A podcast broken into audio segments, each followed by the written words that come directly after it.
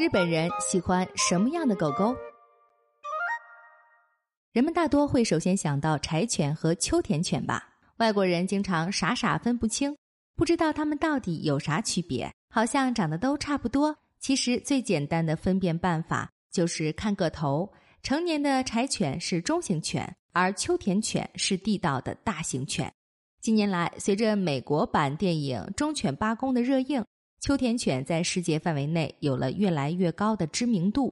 日本首相安倍晋三甚至搞起了秋田犬外交，先送给普京一只，后来又送给当红花样滑冰运动员扎吉托娃一只幼崽。当可爱的秋田犬和政界要人、体育明星一起出现在电视新闻上，估计还是萌萌的秋田犬更出风头。然而，就是这么惹人喜爱的秋田犬，居然传出。即将灭绝的消息，这是真的吗？在日本秋田县从事犬类保护工作的铃木明子说：“日本国内最多的时候有四万六千只登记在册的秋田犬，而现在已经减少到两千五百只，说是面临灭绝的危机也不算言过其实。”在谷歌的搜索引擎上，秋田犬的搜索量甚至超过了日本的象征富士山。由此可见，秋田犬的人气之高。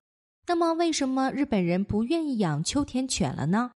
其中一个很尴尬的原因就是它的个头太大了。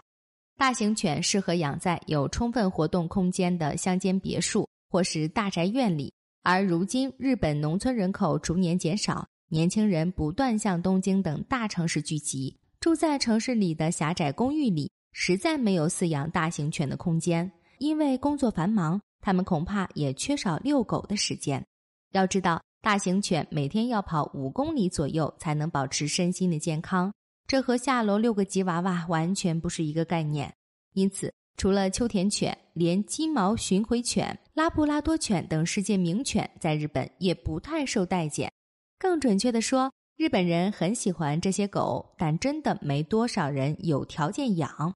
二零一九年，日本的宠物保险服务公司发布了最新的日本人气狗狗排行榜，秋田犬仅排名第二十九，金毛巡回犬和拉布拉多犬运气稍好一些，分别排名第十四和第十五。那么，挤进这个榜单前十的都是哪些狗狗呢？首先，荣登榜首的是玩具贵宾犬，到今年它已经连续十一年稳坐冠军宝座了。紧随其后的是吉娃娃。小型混血犬、日本柴犬、迷你腊肠犬、博美犬、迷你雪纳瑞、约克夏、法国斗牛犬和西施犬。除了柴犬为中型犬挣得了一席之地，其他九个席位都被小型犬和超小型犬占据。和小型犬相比，大型犬除了需要较大的活动空间和运动量之外，还有一个方面处于劣势，那就是寿命短。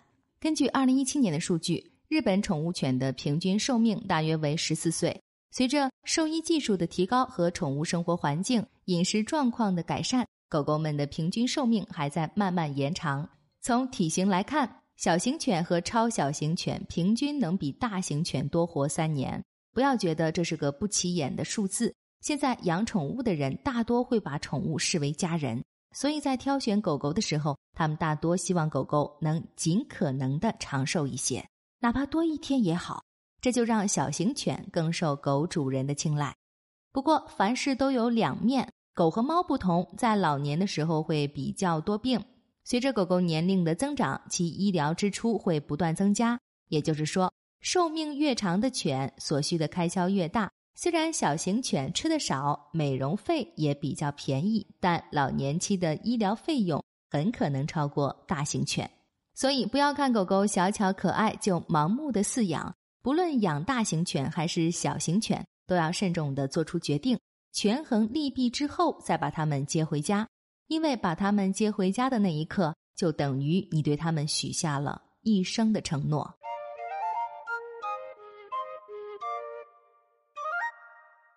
更多信息，请看日本网三 w 点 nippon 点 com。